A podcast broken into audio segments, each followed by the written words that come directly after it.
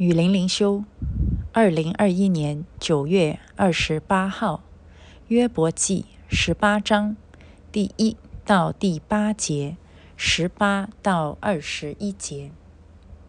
书亚人比勒达回答说：“你寻索言语要到几时呢？你可以揣摩思想，然后我们就说话。我们为何算为畜生，在你眼中？”看作污秽呢？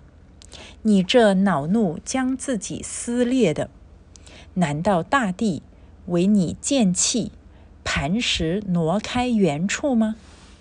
恶人的亮光必要熄灭，他的火焰必不照耀，他帐篷中的亮光要变为黑暗，他以上的灯也必熄灭，他坚强的脚步必见狭窄。自己的计谋必将他绊倒，因为他被自己的脚陷入网中，走在缠人的网罗上。他必从光明中被撵到黑暗里，必被赶出世界。在本民中必无子无孙，在寄居之地也无一人存留。以后来的要惊奇他的日子，好像以前去的受了惊骇。不义之人的住处总是这样，此乃不认识神之人的地步。啊，这个十八章呢，就是他的呃约伯的第二位朋友啊啊、呃、叫做比勒达，他呢又忍不住了，所以他们都是呃轮流的，而且顺序呃顺序是很有规律的，就是。第一个就是第一个发言啊，那么第二第二位第三位，然后第二轮又是第一个发言，然后就第二个第三个所以呢这个第二位朋友比勒达就忍不住，也是一样，他们的套路又是一样的，就是第二轮呢、啊，第一位朋友他的攻势更猛烈，他呃指责约伯指责的更凶更凶猛，而且呢就不再说安慰的话了，只是说一些很凶猛的警告的话。这个第二位也是啊啊，他们他们真的是一种好像那个带着脸谱的很呃很格式化的基督徒啊，所以这呃这个比勒达也是这次呢也不像上次这样还带一点安慰啊，给你一点盼望，哎呀你只要认罪悔改一定会很好的，一定会顺利的啊，这次没有了，这次完全呢、啊、就是一种呃很很严厉很凶的警告，呃，甚至带着恐吓的意味啊。那么一开始呢，他就是指责约伯：“你寻索言语要到几时呢？”其实意思就是说，你说够了没有啊？你你你到底你怎么是一直都是要变个不停的？你怎么就不肯安静下来呢？因为你看呢、啊。第一个朋友说一番话，约伯是用两章来回答他的，哈，就是回答的比第一个朋友说出来的多呃双倍。所以呢，都是朋友说一番话啊，一车子的话，约伯要回敬两车子或者三车子的话，所以这个朋友他受不了了啊，他们的优越感，他们的小小心灵，呃，受不了约伯的这种态度啊。所以他就说你说够了没有，然后他说你可以揣摩思想，然后我们就说话，意思呢就是说你如果讲点道理啊，你的思想要符合我们的思想，那才算是一个有思想讲道理的人，然后呢我们才可以好好沟通啊。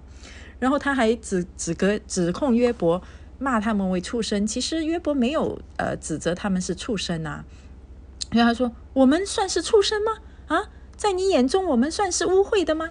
没有啊，约伯没有这么说他们，可是他为什么要这样说约伯有说他们呢？就在他们的眼中，你竟然一直反驳我们，你竟然不认同我们的思想，那就是说在你眼中我们像畜生一样一钱不值啦啊！你一定要认同我们，那你才是尊重我们。他们他们的这个思想体系里面没有呃，不同的思想，就是说他们受不了不同的思想。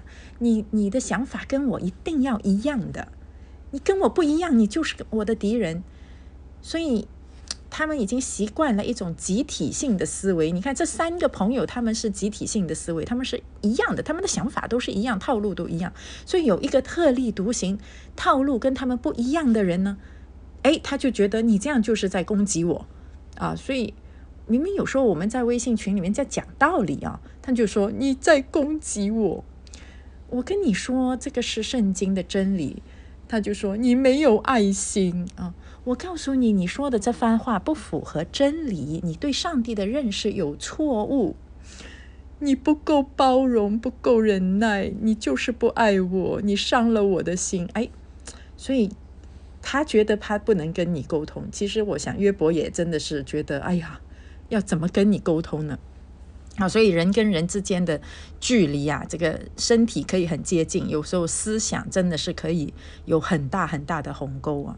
然后他又说，啊，你这恼怒将自己撕裂的，难道大地为你剑气挪石、呃、磐石挪开原处吗？就是说你要任性到什么时候？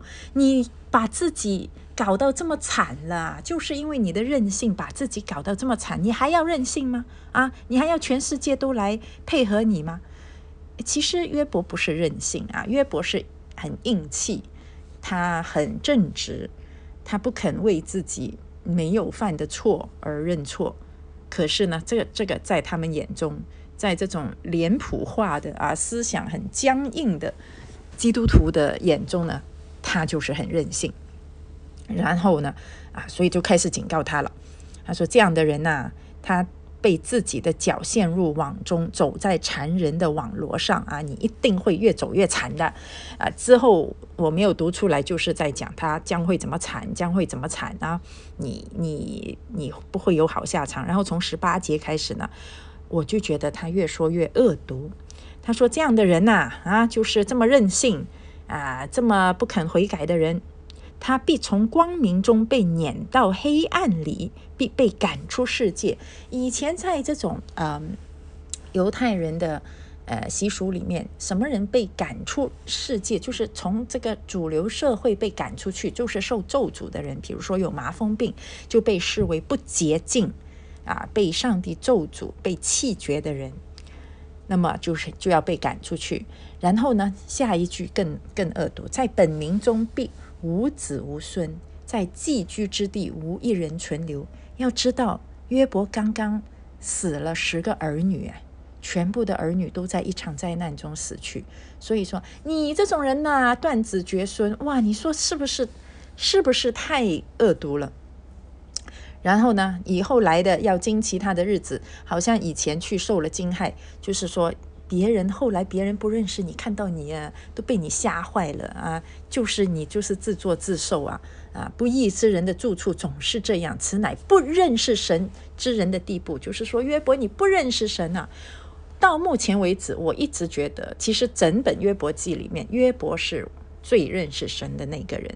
问题是那些不认识神的人，看你对神的诠释，你对神的认识，在不认识神的人的眼中，你就是一个不认识神的人。这个就是思想的鸿沟，而且他们是以自己的立场来看你的，来判断你的是非对错啊。